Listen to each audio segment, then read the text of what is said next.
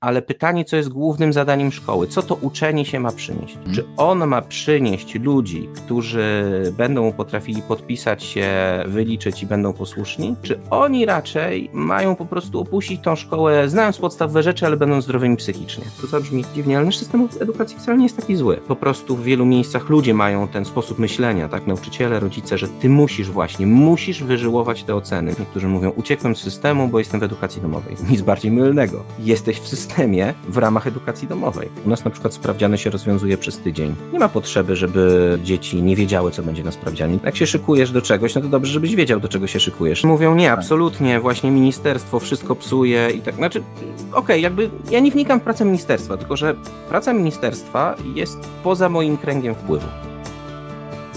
Rozmowy siewcy, wychowanie, wiara, edukacja, rodzina – Zaprasza Jarosław Kumor. Dzień dobry Państwu. Kolejna rozmowa siewcy przed nami. E, kochani, na wstępie mm, chciałbym Wam zasygnalizować, że nie obrazimy się za e, subskrypcję naszego kanału na YouTubie, jeżeli słuchacie nas przez YouTube'a, ale na innych e, kanałach też e, te subskrypcje można zostawiać. Nie obrazimy się też oczywiście na komentarze pod dzisiejszą rozmową, a mam nadzieję, że dzisiaj będzie kilka takich tematów, które będą warte skomentowania. Dzisiaj z nami Mikołaj Fox z zawodu ojciec i mąż, i to jest pierwszy gość, którego tak mogę przedstawić z zawodu i który tak zawodowo się właściwie przedstawia też, można powiedzieć, w sieci.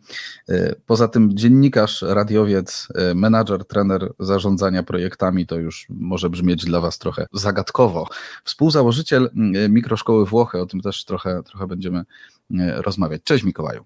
Cześć, cześć Jarku, dziękuję za zaproszenie. Bardzo się cieszę, że mogę spotkać się ze słuchaczami Twojego podcastu. Kochani, ja goszcząc e, Mikołaja, e, kiedyś też goszcząc u Mikołaja e, w audycji radiowej, mam taki, hmm, można powiedzieć, wspomnień czar trochę, bo Mikołaj to jest, być może pamiętacie ci z mojego pokolenia, którzy słuchali katechizmu poręcznego księdza Piotra Pawlukiewicza i to były takie pierwsze romanse, można powiedzieć, z dźwiękami w ogóle w internecie, z, z jakimiś odtworzeniami z radia, wtedy jeszcze chyba radia Józef. Mikołaj Fox był jednym z prowadzących tę audycję. To wtedy Niesamowite, bym, ktoś to pamięta, to jest niebywałe. Ja bym wtedy y, w, nigdy w życiu nie pomyślał, że będę miał sposobność i to nie jedną z tobą porozmawiać, więc, więc tym bardziej jest to, jest to dla mnie y, no, taka bardzo miła okoliczność. To rzeczywiście tak było. Bardzo dawno temu moja przygoda zawodowa e, zaczęła się właśnie w radiu. 2003 e, rok e, i no i faktycznie był taki moment w tej przygodzie, gdzie działy się różne rzeczy, gdzie z, z legendą, którą niewątpliwie był ksiądz Piotr Pawlukiewicz, a z legendami to jest tak, że są ci, którzy uwielbiają i ci, którzy mają dystans, chyba ci gdzieś po środku, którzy przechodzą obojętnie, to ich nie ma. E, ale tak, miałem przyjemność rzeczywiście pracować z księdzem Piotrem przez, przez jakiś czas. E, taki właśnie splot okoliczności nastąpił. No ale było też wiele innych rzeczy. Po latach się okazuje, że te rzeczy, które człowiek myślał, że to będą te najbardziej ambitne i ludzie to będą pamiętać, to potem nagle przychodzą, a to zupełnie niespodziewane właśnie prowadzenie z księdzem Piotrem, a to gdzieś kiedyś była taka audycja gdzieśmy się wygłupiali, to też ludzie właśnie to gdzieśmy się wygłupiali, pamiętali, e, ale tak, rzeczywiście, rzeczywiście taki epizod był, choć mało kto już dziś to pamięta, więc cieszę się, Jarku, że przypomniałeś te zamierzchłe czasy. No to ciekawe, bo ja mam takie poczucie, że jeżeli e, ktoś w ogóle pamięta katechizm poręczny jako taki, no to, to myślę, że, że ciebie również. E, zaczniemy od tematów edukacyjnych, bo ty jesteś człowiek, człowiek radia, człowiek, który dziennikarstwo w praktyce ma opanowane bardzo dobrze, zwłaszcza od tej strony radiowej, ale ten wątek edukacyjny w Twoim życiu, w Twoim e, życiu przede wszystkim ojcowskim jest e, bardzo taki aktualny i związany w ogóle z tak, taką działalnością. Ja w ogóle nie lubię słowa działacz, ale, ale tak w kontekście edukacyjnym, no to, no to w Twoim może życiu być. rzeczywiście tak, tak może być. No i teraz ostatnio na Twoich mediach społecznościowych, ja na Facebooku zobaczyłem taki komunikat, że edukacja nie jest głównym zadaniem szkoły, co innego jest tym głównym zadaniem według Ciebie. No właśnie, to jak to jest? Nie jest? Rzeczywiście edukacja nie jest głównym zadaniem szkoły? To by się nasuwało bardzo tak... Takie oczywiste, no, prawda? Oczywiste, Szkoła to tam trzeba uczyć, tak. Y, wiesz co, no nie no oczywiście tam, tam się przychodzimy uczyć, tak jakby generalnie, bo to, po to przychodzimy, prawda? E, natomiast y, to po pierwsze, to po pierwsze jest, miała być pewna inspiracja i pobudzenie do myślenia. Faktycznie e, ja tak uważam, że dzisiaj najważniejszym zadaniem szkoły właśnie w tym sensie nie jest edukacja, jeżeli edukację rozumiemy jako przekazywanie wiedzy. Po, po prostu patrzę na siebie i oczywiście szkole zawdzięczam bardzo dużo i, i te bazowe umiejętności i jednak, jednak wiedza mm, była bardzo ważna, e, którą zdobyłem, ale, mm, ale to było dawno. To było dawno. Dzisiaj zdobywam wiedzę.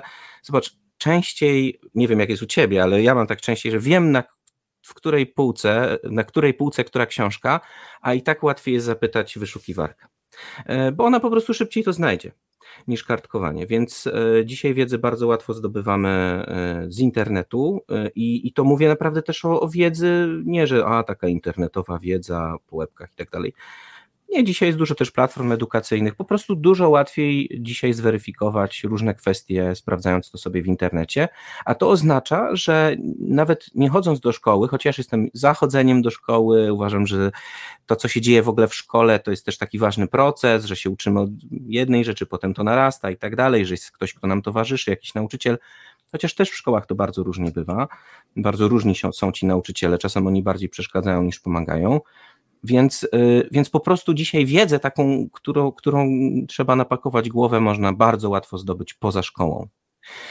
I wyobrażam sobie, że wtedy, kiedy taki model szkoły, jaki dzisiaj znamy, powstawał, czyli dzisiaj mówimy o tym, że żyjemy w czasach, kiedy funkcjonuje bardzo dobrze, to znaczy niekoniecznie bardzo dobrze, ale ma się nieźle, e, albo właśnie umiera. E, pruska szkoła, czyli właśnie siedzimy w ławkach od dzwonka do dzwonka, Jemy wtedy, kiedy nam mówią, że mamy jeść, wstajemy wtedy, kiedy mówią, że mamy wstać, e, uczymy się posłuszeństwa, to znaczy do tablicy, siadaj, wstawaj, przynieś i tak dalej. To jest szkoła, która miała wychowywać urzędników i żołnierzy e, właśnie w Prusach. E, no i oczywiście okazało się, że taki model wychowania jest bardzo przydatny nie tylko w Prusach, ale szeroko na świecie się okazał być przydatny.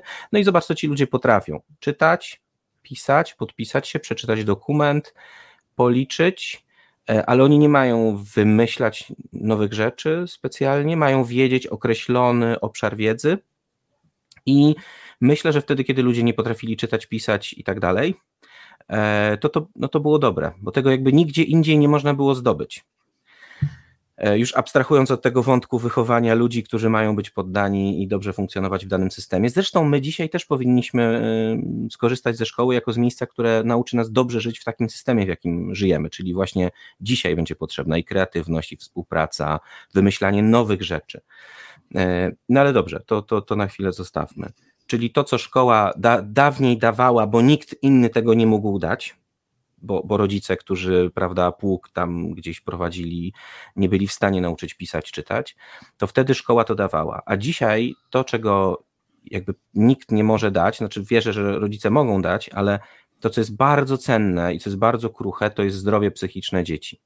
Żyjemy w czasach wielkich zmian. Yy, wydaje mi się czasem, że o, już chyba domyślam się, czemu tak, tak właśnie jest, że nie wiem, jedni mają depresję w takich ilościach, a drudzy mają jeszcze coś innego, a jeszcze uzależnienie od mediów takich i innych.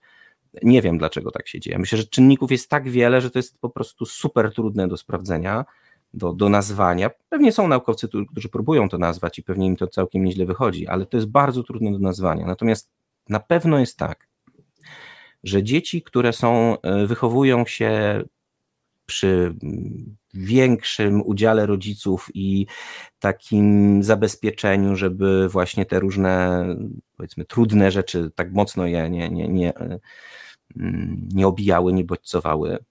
te dzieci i te dzieci też, które są wystawione totalnie na ekrany i, i w ogóle różne rzeczy w, współczesności. Jedne i drugie dzieci mają problemy ze zdrowiem psychicznym.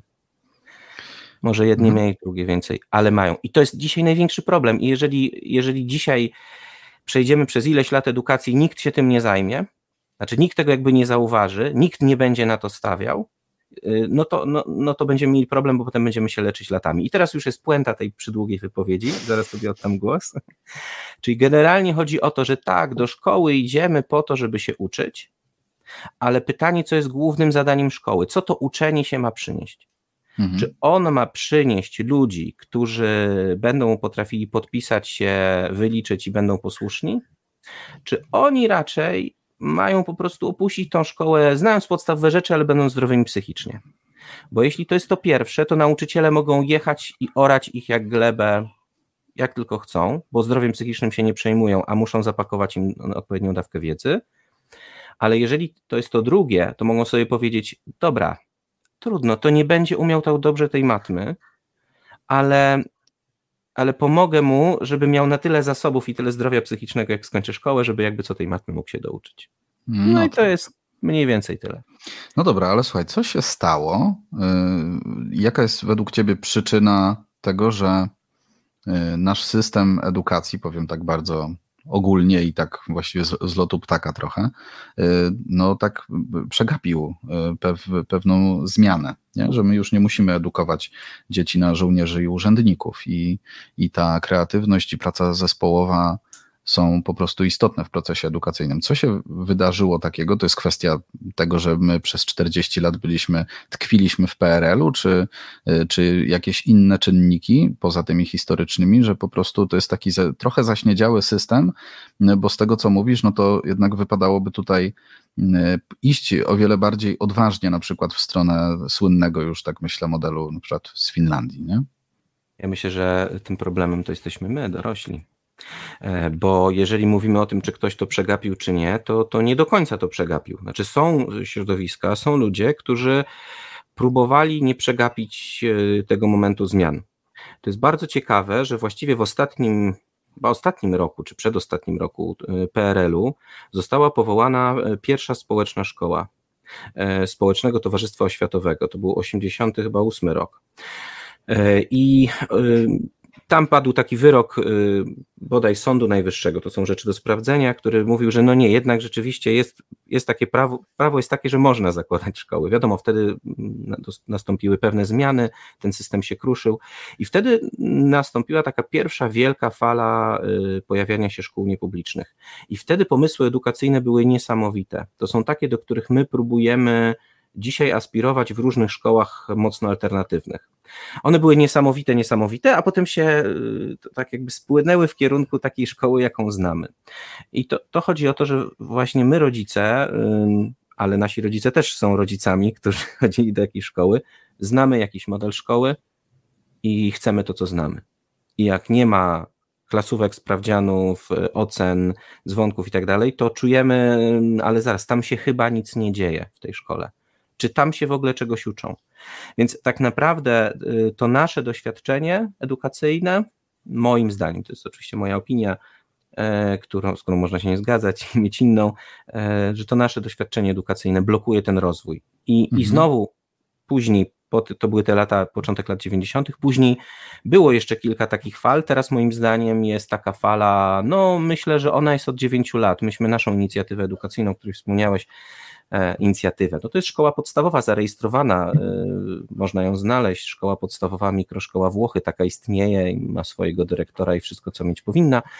E, to było 9 lat temu i od tamtej pory widzę, jak ta fala wzbiera, jest przeogromna, bardzo dużo różnych pomysłów edukacyjnych buduje się na modelu edukacji domowej, co jest bardzo ciekawe. No i oby pozwalało zachować zdrowie psychiczne dzieci, bo, e, bo wiedzę to, to nadrobią. E, I myślę, że często pozwala. Często to jest właściwie jedyne miejsce, gdzie dzieci mogą uciec e, od, od opresyjnego systemu. Czy właściwie nie tyle od systemu, bo wiesz, nasz system edukacji, może to zabrzmi dziwnie, ale nasz system edukacji wcale nie jest taki zły. Hmm. Nie jest wcale opresyjny, moim zdaniem. Po prostu w wielu miejscach ludzie mają ten, ten sposób myślenia, tak, nauczyciele, rodzice, że ty musisz właśnie, musisz wyżyłować te oceny, musisz wyżyłować te przedmioty.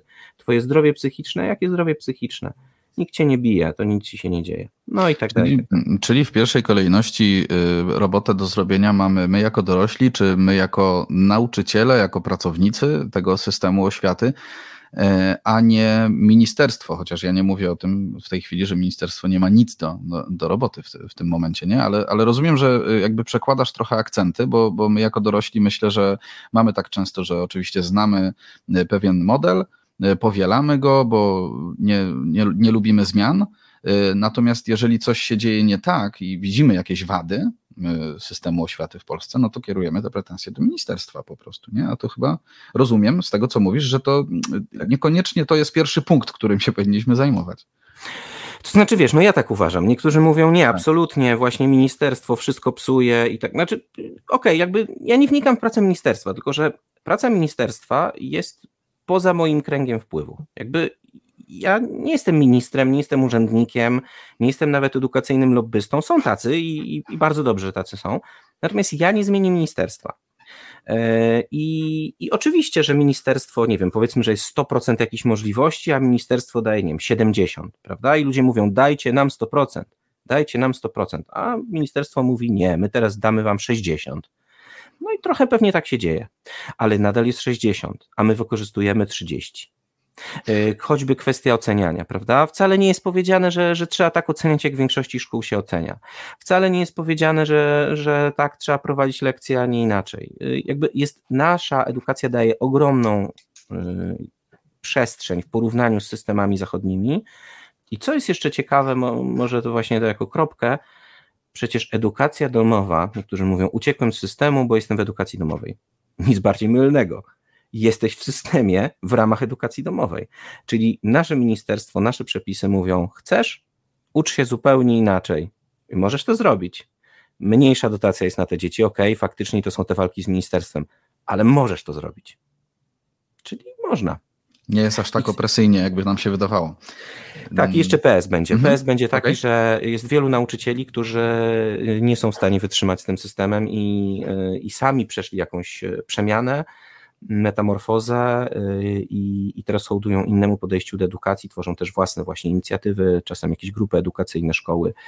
Y, także nauczyciele do, jak przechodzą tą zmianę, wielu nauczycieli przechodzi tę zmianę. No myślę, że tak, że, że, że dokonuje się pewien proces i pewnie za pewnie dzieci naszych dzieci już będą znowuż w trochę innym e, systemie funkcjonować. To, to, to, no to siłą rzeczy będzie się działo. Ale mówisz o tym o, o, tym zdrowiu psychicznym, które mocno widzę też leży tobie na sercu, to jest tak, że stoją za tym jakieś twoje obserwacje, doświadczenia zwykłej, tradycyjnej szkoły, może własne doświadczenia tego, że y, zdrowie psychiczne dziecka może zostać po prostu mm, w szkole nadszarpnięte, wręcz zniszczone? Wiesz co, no to są dwie rzeczy. Y, ja przez ostatnie 7 lat y, prowadziłem audycję w Polskim Radiu Dzieciom audycja się nazywa Strefa Rodzica. Prowadziłem piątkową, piątkowe wydanie tej strefy. O, ta audycja od poniedziałku do piątku, ona nadal jest na antenie y, Polskiego Radia Dzieciom, to jest audycja dla rodziców, ale w tej chwili funkcjonuje już tylko w powtórkach. Y, I prowadząc te audycje no, przez 7 lat, to tam się zebrało 400 audycji, y, ten temat no, wracał ciągle ciągle wracał. Problem zdrowia psychicznego dzieci, problem niezrozumienia dzieci, niezrozumienia ich potrzeb, a równocześnie wyzwań, przed które stoją, wyzwań cyfrowych, ale, ale też i wielu innych. Więc to jest jedna rzecz, a druga rzecz, no to są takie bardzo proste obserwacje, które myślę, że każdy z nas ma, albo, albo może nie ma, nie, nie wie nawet, że ma. E, że faktycznie wokół jest bardzo wiele dzieci, które mają, e, mają problemy psychiczne i szkoła e, tego nie wspiera. To znaczy nie wspiera ich w tych problemach, żeby, żeby z nich wychodziły. A puentą tego jest to, też, też takich kilka rozmów przeprowadziłem, no, na temat samobójstw e, dzieci, nastolatków. No, czego, czegoś takiego po prostu nigdy nie było na taką skalę. Więc e, jeżeli dochodzi już do, do takich sytuacji, a ilość samobójstw to jest jakiś procent, dużo większy procent jest prób, e, no to, no to znaczy, że coś jest na rzeczy i to bardzo. Więc pytanie, czy to, że my teraz wyżyłujemy ten polski, czy matmę, czy cokolwiek innego, czy to jest warte życia i zdrowia naszych dzieci. Więc jasne, uczmy i, i to, ma być, to, ma być, to ma być cel edukacji, prawda? Ale jakby nie punkt dojścia, że teraz napełnię cię wiedzą, tylko będę ci towarzyszyć i ty będziesz zdrowy i w międzyczasie ja ci dam trochę wiedzy, nie? Ty sam sobie poodkrywasz różne rzeczy. Wizja bardzo fajna, w tym sensie, że mm, trochę zdejmujemy nogę z gazu właśnie w, w tym przekazu, przekazywaniu wiedzy.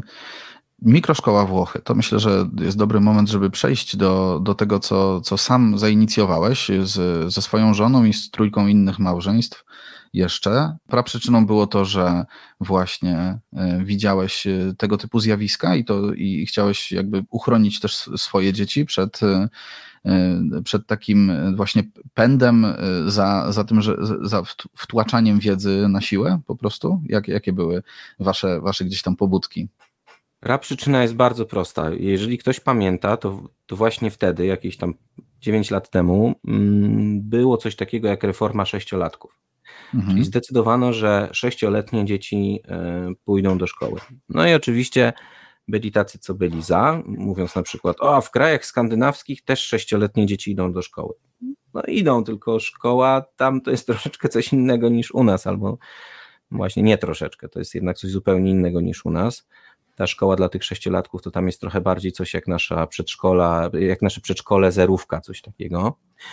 E, więc była ta reforma sześciolatków. Ja miałem bardzo głębokie przekonanie, y, płynące nie tylko z, z rodzicielskich jakichś przemyśleń, ale, ale gdzieś tam prób, próbowałem się w tej sprawie rozeznać, też tak wiedzowo, że to nie jest dobry pomysł. E, I no i, i co? I zdecydowaliśmy, że właściwie jedyną opcją, żeby, żeby coś zrobić, no to jest, y, jest przejąć, y, wziąć tę sprawę w swoje ręce.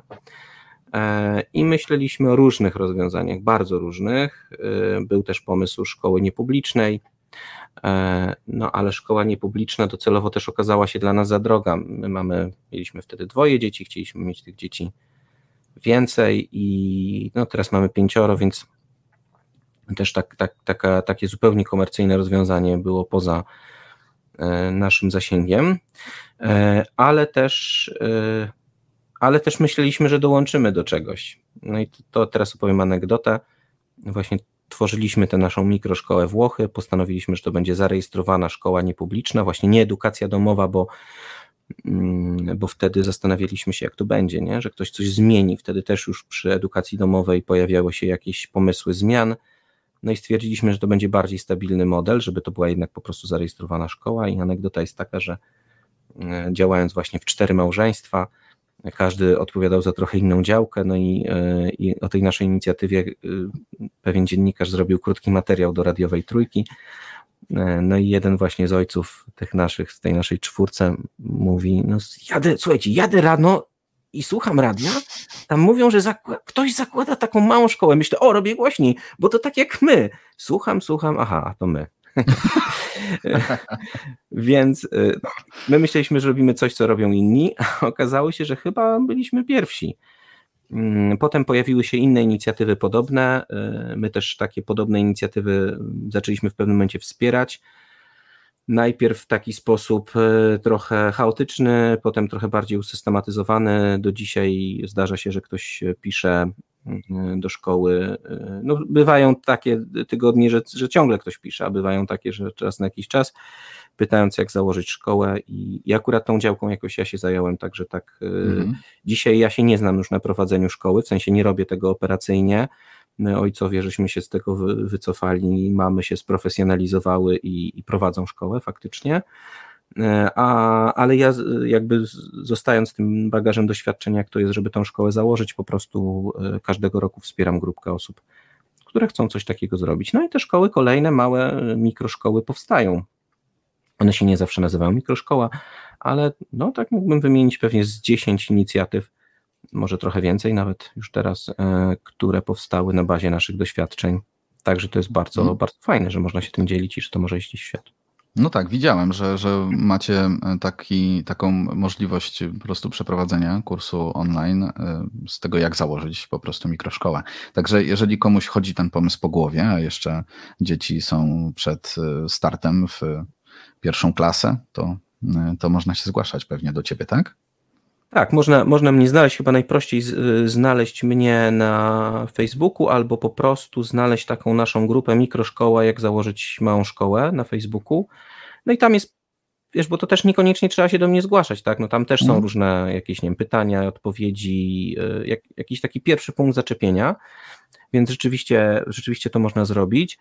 Y, Zgłaszają się różne osoby, takie, które właśnie mówią, ok, za dwa lata moje dziecko idzie do szkoły i ja chcę coś z tym zrobić.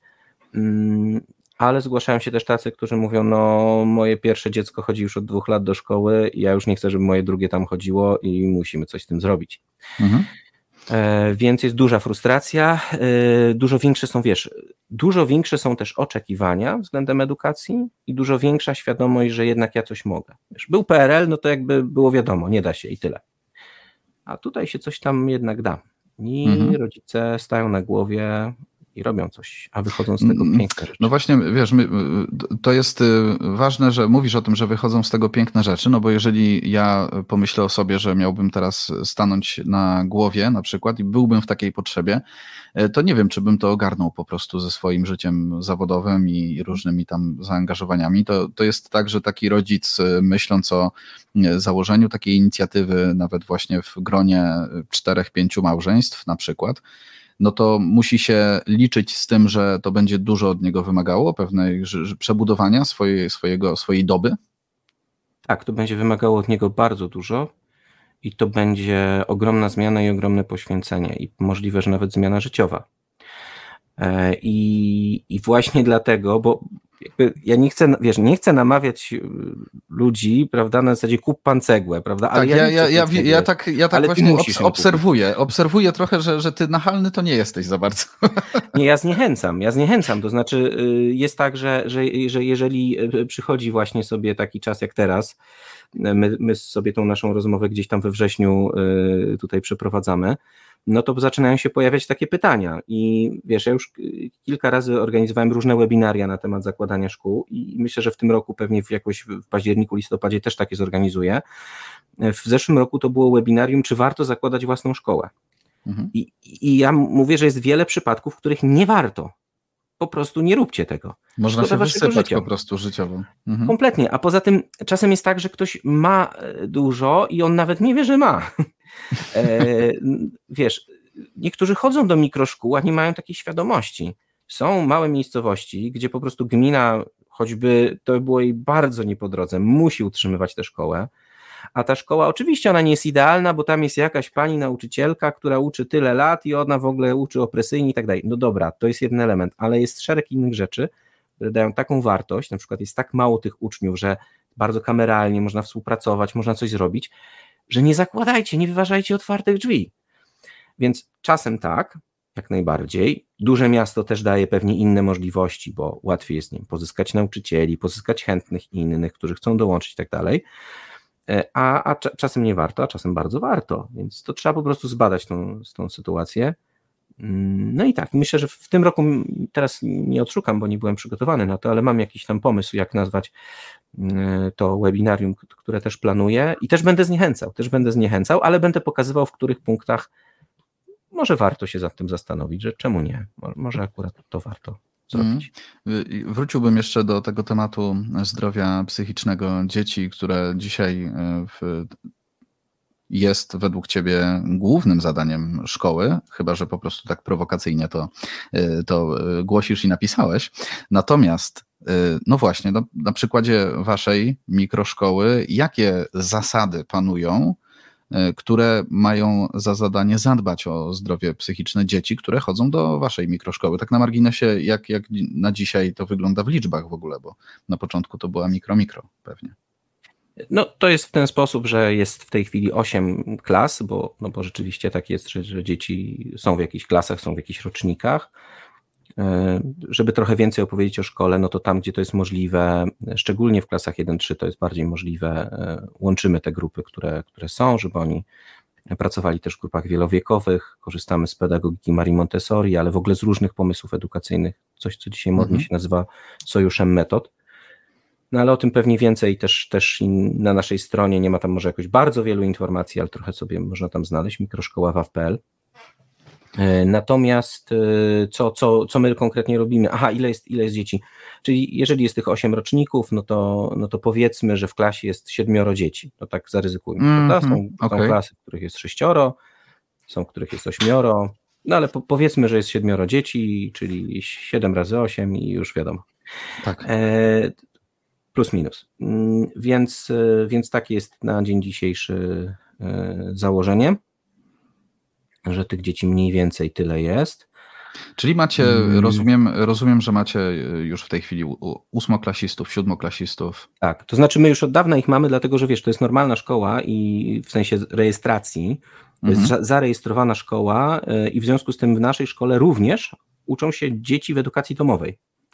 Mhm, mhm. mamy już absolwentów szkoły, którzy dołączyli do naszej szkoły w trakcie e, i, i już byli w ósmej klasie, czyli, czyli już w pewnym sensie, znaczy w pewnym, no w stuprocentowym sensie, tak patrząc Legartis, e, no to mamy uczniów, którzy zdali egzamin ósmoklasisty i są chyba, chyba najstarsza nasza uczennica jest teraz w trzeciej klasie liceum. Mhm. No ale to są dzieci, które się uczyły w domach, a, a u nas właśnie tylko, tylko były prowadzone w, tak właśnie, jeśli chodzi o no tak. domową. U was, u was miały tę styczność z systemem. Y, tak, tak, tak powiedzieć. Tak, no Wiesz co, no właśnie i teraz... Y, y, I teraz to zdrowie do, psychiczne, do tego, co, jak my tak, je właśnie. zachowujemy, tak? No, no, no, no bo to wiesz, wiesz od razu się nasuwa kwestia telefonów, nie? Na przykład, jak to, jak to wygląda, kiedy no, dzieciaki już mają swoje telefony. Zakładam, że niektóre pewnie mają.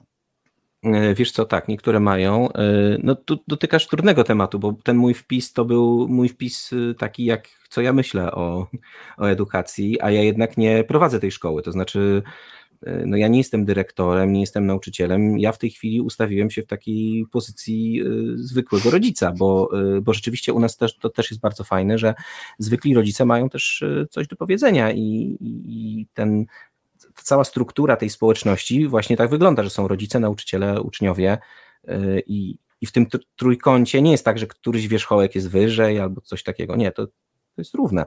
Mhm. E, jakby działamy razem, no, żadnego elementu bez innego nie ma. E, więc, e, więc to jest bardziej moja inspiracja, bardziej moja chęć powiedzenia czegoś, co ja myślę, ale rzeczywiście ten temat myślę, że jest zaopiekowany w mikroszkole, zdecydowanie. Jeżeli pytasz konkretnie o telefony, mm, to jest tak, że y, mikroszkoła Włochy gromadzi rodziny, które zasadniczo y, starają się dawać swoim dzieciom telefon, im później, tym lepiej. E, myślę, że w tej chwili, y, jak nasze dzieci są w ósmej klasie i tych dzieci jest więcej, będziemy pewnie potrzebowali trochę o tym pogadać, żeby to jakoś usystematyzować. Natomiast do tej pory to nie było specjalnym problemem. Większość dzieci nie miała swoich telefonów względnie, e, dostawała je późno, względnie raczej trzymała je w szatni, e, jeżeli to tak już było w tych starszych klasach.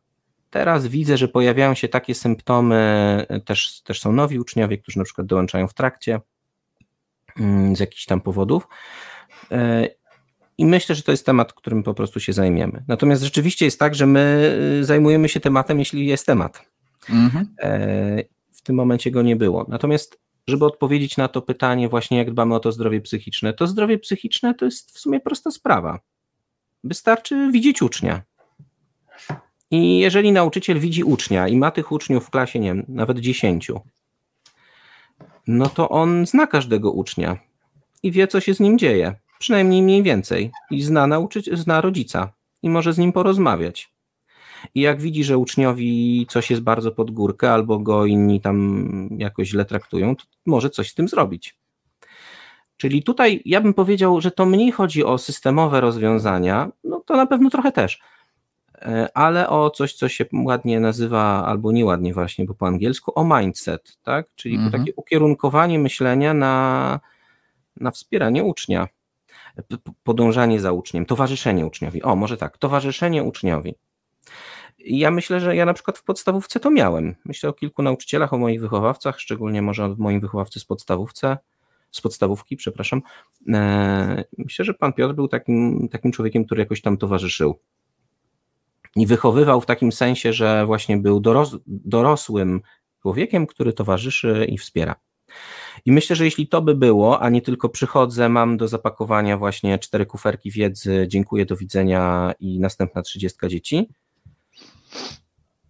no to to się generalnie dzieje. No i to teraz są działania wspierające, tak? No kwestie telefonów na pewno w wielu miejscach trzeba uregulować, może kwestie podejścia do egzaminów, do, do sprawdzianów. U nas na przykład sprawdziany się rozwiązuje przez tydzień. Nie ma potrzeby, żeby, żeby dzieci nie wiedziały, co będzie na sprawdzianie. Dzieci wiedzą, co jest na sprawdzianie. Jak się szykujesz do czegoś, no to dobrze, żebyś wiedział, do czego się szykujesz, a, a nie wiesz, takie pomysły. Zaskakiwanie ucznia, to było zawsze dla mnie było najdziwniejsze. Raz tak, w życiu miałem taką klasówkę, no, no, powiedz, powiedz. Słynne, nie no, słynne wyciągamy karteczki. Słynne tak. E, wiesz co, ja raz w życiu miałem taką klasówkę, to była klasówka z historii, kiedy nasz e, nauczyciel powiedział, słuchajcie, na klasówce będzie to, to, to i to. Dokładnie napisał punkty, no jak były odpowiedzi A, B, C, to było które A, a które B. Wszystko tam było. On wszystko powiedział to, co będzie. I powiedział, przygotujcie się z tego. I słuchaj, ja chyba byłem jedną z dwóch osób, które się przygotowały w 100% z tego. Dostałem oczywiście z tego jakąś tam, nie wiem, z tego obszaru wiedzy piątkę. Teraz już nie pamiętam za bardzo, co to było. Jakiś chyba XVII wiek czy XVIII. Ale ja przez wiele lat potem pamiętałem najlepiej ten dział. Mhm. Po prostu powiedział, co trzeba zapamiętać, co, czego trzeba się nauczyć, a nie zaskakiwanie. Jak było zaskakiwanie, nigdy się nie douczałem, bo nie wiedziałem co, jak i olewałem to. Tak, znaczy olewałem. Coś się uczyłem, ale nie do końca i tak dalej. Więc nie, no tak, no bo... dzieciom, czego mają się nauczyć. No. Tak, tak, tak. Nie, no, znamy to, no, jeżeli mamy się przygotować. Zresztą studia mi się, wiesz, przypominają, gdyby tak przed kolokwium naprawdę wykładowca mówił, kto, jakie pytania zada, o mój Boże, nie, czy tam na no tak. egzaminie po prostu. To, to, to, to podobnie. E, powiedzieliśmy o budowaniu relacji, czy utrzymywaniu tej relacji, dobrych warunkach do tego, jakie na przykład daje mikroszkoła. Y, między nauczycielem a uczniem, a teraz o relacjach między rodzicem a uczniem stricte i myślę, że przeniesiemy się do Twojej przestrzeni domowej, bo Ty też głosisz taką zasadę, z którą już też się spotkaliśmy, myślę też na, na Siewcy, na portalu, też na naszym y, kongresie Siewcy, o tym była mowa, y, o przenikaniu się kompetencji rodzicielskich i zawodowych. Ty mówisz o sobie, że z zawodu jesteś tak naprawdę tatą. No, czymś tam zarabiasz na, na, na życie i to coś, rozumiem, dziennikarstwo, e, coaching e, czy, czy bycie menadżerem, to sprawia, że jesteś lepszym ojcem. Nie? I, no i rozumiem, że tak jest. I teraz może powiedz właśnie, dlaczego tak jest, jakie cechy twoje zawodowe pomagają ci w tym, żeby być lepszym ojcem.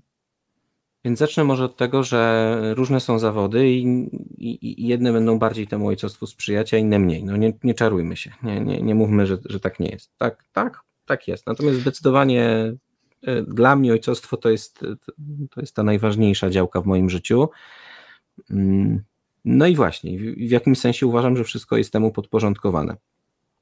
Oczywiście, że, że staram się robić rzeczy, które, które lubię, w których jestem dobry i, i tak dalej. Natomiast rzeczywiście mam takie głębokie przekonanie, że można kompetencje, które się ma e, w pracy, które się rozwija w pracy, przenieść na grunt domowy.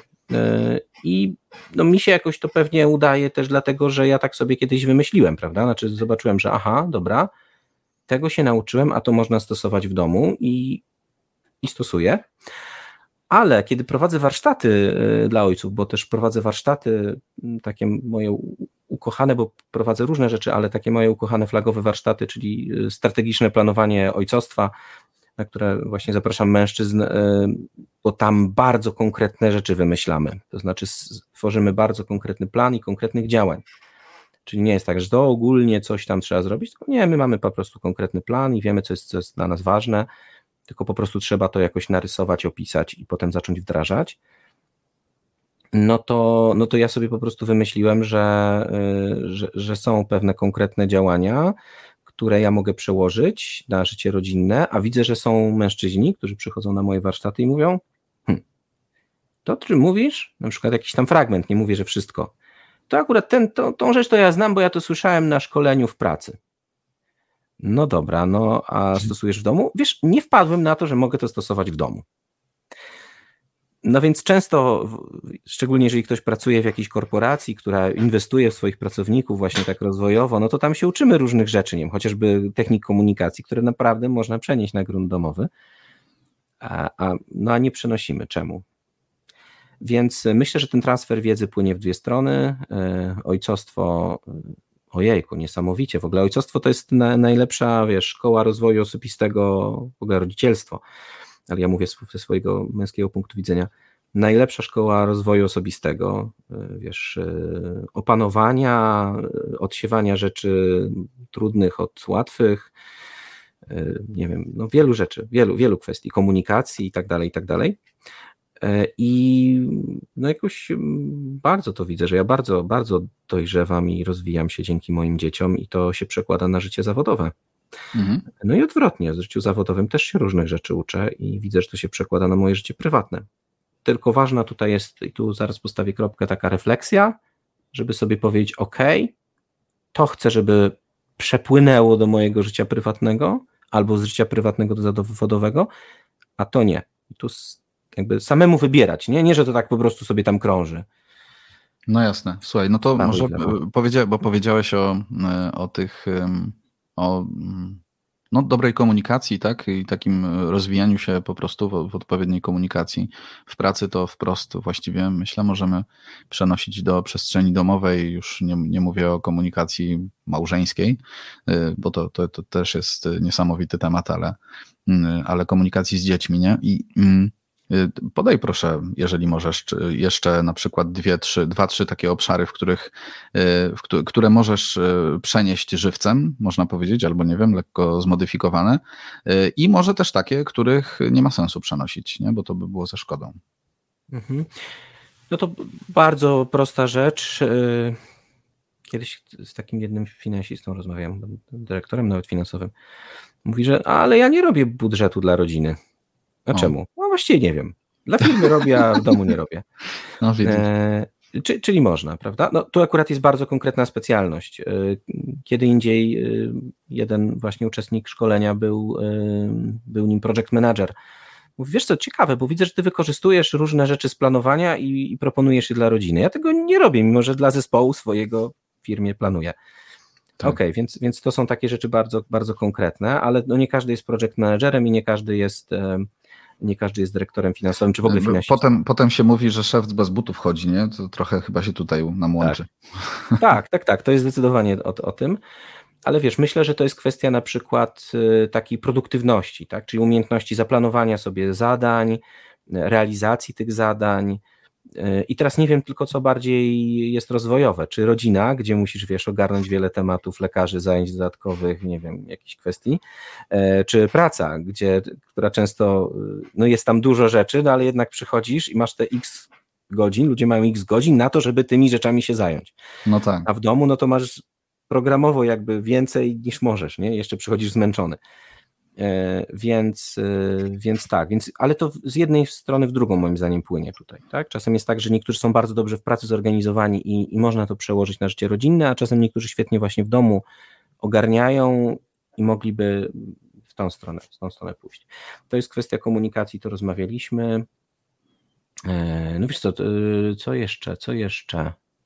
Co jeszcze? Kiedyś o tym napisałem tekst i tam było ileś tych punktów, ale teraz, teraz tak na szybko zaskoczony.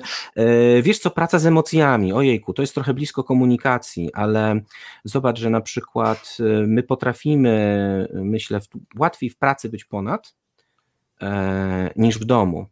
Mhm. ale też w pracy musimy być ponad, nie? Jakby no, trudno się wydrzeć na swojego, nie wiem, współpracownika, szefa czy kontrahenta, na dziecko łatwiej.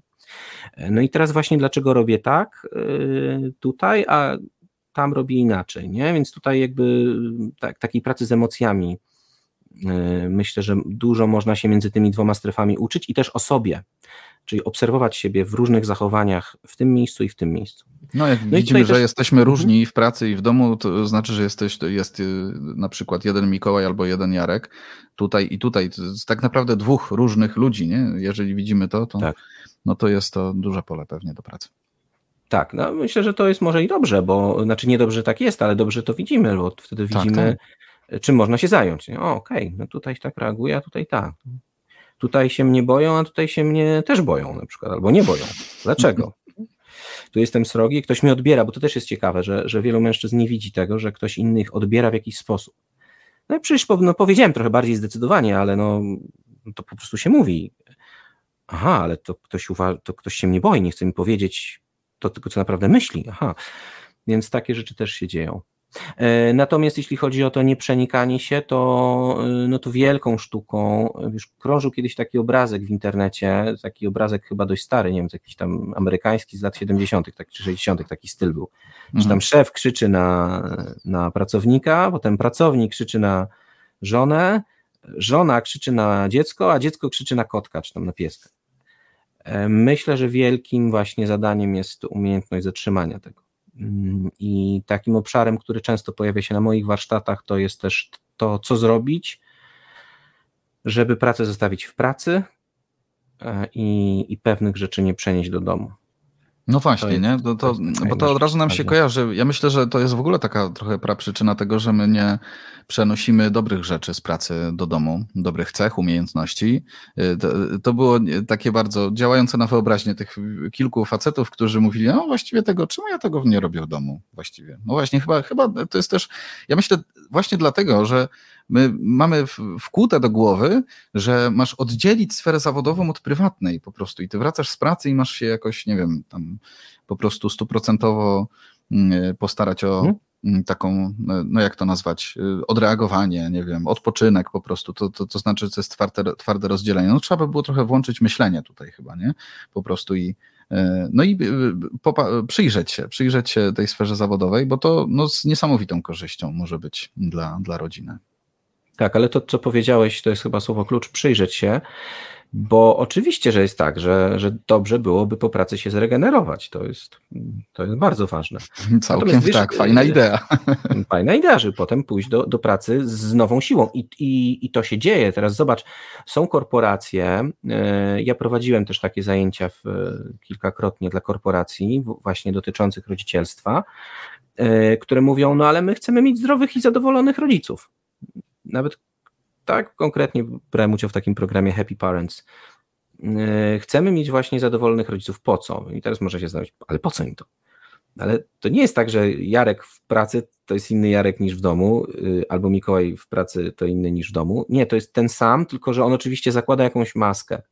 I teraz, jeżeli ktoś przeżywa na przykład rozwód, to nie jest tak, że to nie rzutuje na jego pracę. To jest w ogóle, jeżeli nam się wydaje, że ktoś, kto przeżywa rozwód, to w ogóle nie wpływa na jakość jego pracy, albo dobrze, nie idźmy aż w takie ekstremum.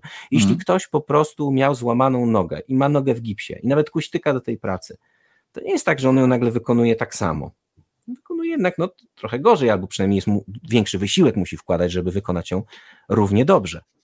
Więc jeżeli ktoś jest zadowolonym rodzicem, wraca sobie chętnie do domu, tam się regeneruje, no okej, okay, ma dużo spraw, dzieci i tak dalej, ale no wraca do rodziny, którą kocha, żony, z którą generalnie się dogaduje. Rozmawiamy w męskim gronie, więc trochę o mężczyznach, ale myślę, że to jest uniwersalny temat też i dla kobiet.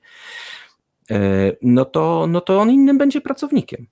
No i tak samo oczywiście, jeżeli wraca z pracy, która go nie frustruje totalnie, e, no to też będzie innym rodzicem. Więc e, ja myślę, że to jest tak. Dobre rzeczy powinny przepływać z jednego miejsca do drugiego, z domu do pracy odwrotnie trudne rzeczy, nie powiem, że złe, ale trudne rzeczy, ciężkie rzeczy, powinniśmy się nauczyć się jakby zatrzymywać, żeby nie obciążać tego drugiego ekosystemu, ale też nie zakopywać ich gdzieś tam sobie w sercu, tylko próbować je jakoś rozpracowywać. I wtedy, wtedy będzie super. Czyli ani nie mhm. będzie tak, że praca i dom to są w ogóle dwie różne sfery i naprawdę jesteśmy tam innymi ludźmi, bo to nie jest prawda, ale z drugiej strony nie będą nawzajem się te sfery obciążać. Ja bym jeszcze tylko dodał tutaj, zanim postawimy kropkę na tym temacie, że e, w tym wszystkim jeszcze jest przecież Pan Bóg. Jeżeli jesteśmy mężczyznami wierzącymi, no to ta kwestia, myślę, też modlitwy, czy to w, w ogóle dla mnie swego czasu, jak wracałem z pracy, to takim twardym momentem e, modlitwy, jak właśnie dojeżdżałem do pracy, był ten moment w samochodzie, że modlitwy, y, takiego trochę zostawienia pracy za sobą, ale właśnie nie tak całkiem, nie? W sensie takim, żeby trochę też dać sobie ten czas na refleksję. No właśnie, ty, dla ciebie to, jakby ta, ta sfera modlitwy takiej w tym w tych obszarach nie? i pracy, domu, przenikania się tych, tych, y, tych sfer, to, to jest istotny temat? To jest super istotny temat. Mhm. E, ja to nazywam trochę tak po świecku e, codziennym przeglądem, I rzeczywiście jest tak, że, że praktykuję codzienny przegląd. Mówię o tym, że to jest codzienny przegląd, no bo pracuję z różnymi osobami wierzącymi, niewierzącymi, albo medytującymi, ale niewierzącymi, albo wierzącymi, ale nie modlącymi się, prawda? Więc różne są opcje.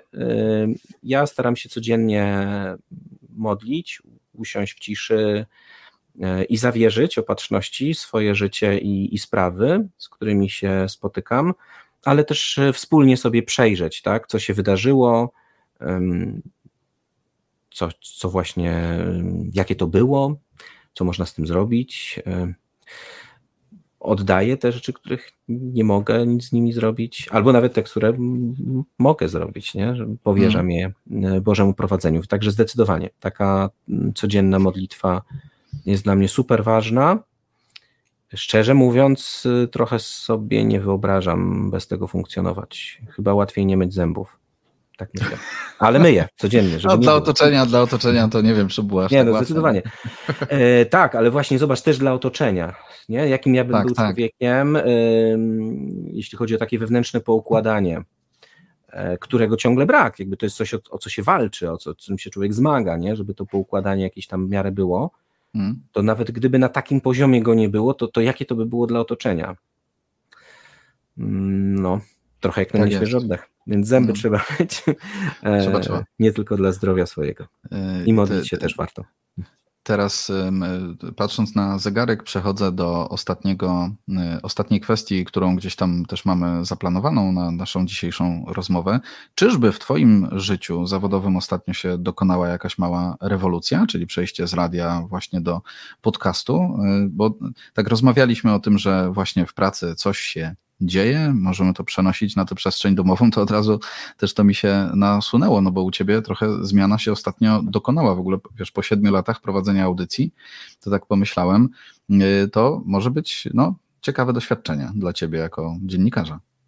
E, tak, no jest to, jest to oczywiście ciekawe doświadczenie. Rzeczywiście taka zmiana się dokonała. Ja sam tę zmianę wybrałem. E, uznałem, że e, no właśnie, że to w kręgu mojego wpływu, co ja mogę z tym zrobić. Mhm. E, rzeczywiście padła taka decyzja, że, e, że strefy rodzica właśnie w Polskim Radiu Dzieciom, z którym współpracowałem ostatnie 7 lat, mm, w najbliższym przewidywalnym czasie nie będzie premier. Premier, czyli jakby nowych, świeżych odcinków, tak? To, co, to, co będzie można usłyszeć, e, to będą odcinki powtórkowe. No więc sobie pomyślałem, wow, ale super. Wreszcie będę miał trochę więcej czasu na, mhm. dla siebie ale y, potem sobie pomyślałem, no tak, ale to, to jest w ogóle dla mnie ważne, ta rzeczywistość taka radiowa, bo, y, bo ja się jednak tym karmię, ja jednak jestem radiowcem z pierwszego takiego powołania, można powiedzieć. Mhm. Ważne są dla mnie spotkania z ludźmi i też miałem wiele informacji zwrotnych, że to, co robię, jest wartościowe.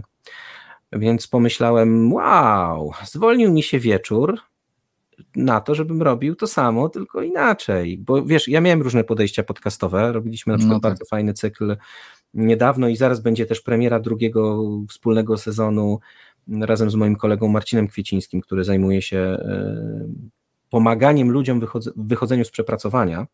Mhm. E, on ma taki swój podcast Ogarni Chaos e, i nagraliśmy właśnie razem trzeci sezon tego jego podcastu i teraz czwarty, trzeci jest dostępny czwarty będzie niedługo, trochę zmieniając nazwę, rozszerzając ją, zostawiając y, Ogarnij Chaos, czyli jak wyjść z przepracowania, to działka Marcina i moja, y, żeby zacząć robić to, co naprawdę ważne.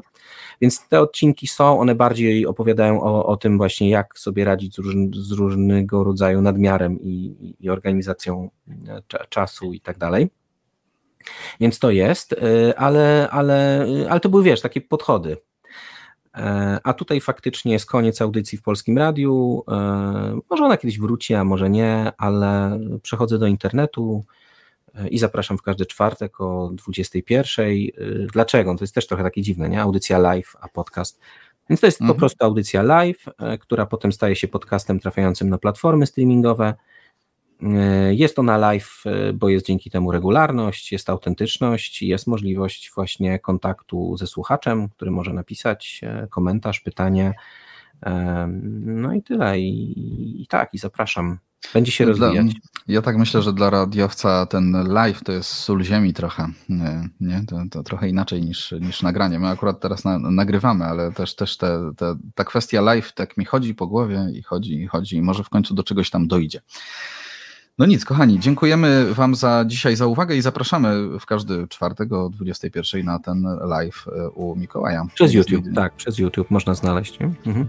Zapraszam. E, do tego zapraszam, bo to też takie, myślę, zbieżne tematy w dużej części e, z, z tymi naszymi, z tego co widzę też, czym, czym Twój podcast będzie się zajmował, więc tym bardziej można też te swoje rodzicielskie horyzonty na pewno poszerzać. Dzisiaj gościliśmy w rozmowie siewcy Mikołaja Foxa z zawodu męża i ojca, więc i w życiu męża i ojca, ale też, też dziennikarza, radiowca, menadżera e, z szerokim doświadczeniem edukacyjnym. O tym myślę dużo słyszeliśmy. Kochani, nie obrazimy się na subskrypcję, nie obrazimy się absolutnie na e, dzwoneczek i komentarz, także o tym też pamiętajcie. Dziękujemy Wam dzisiaj za uwagę. Do usłyszenia.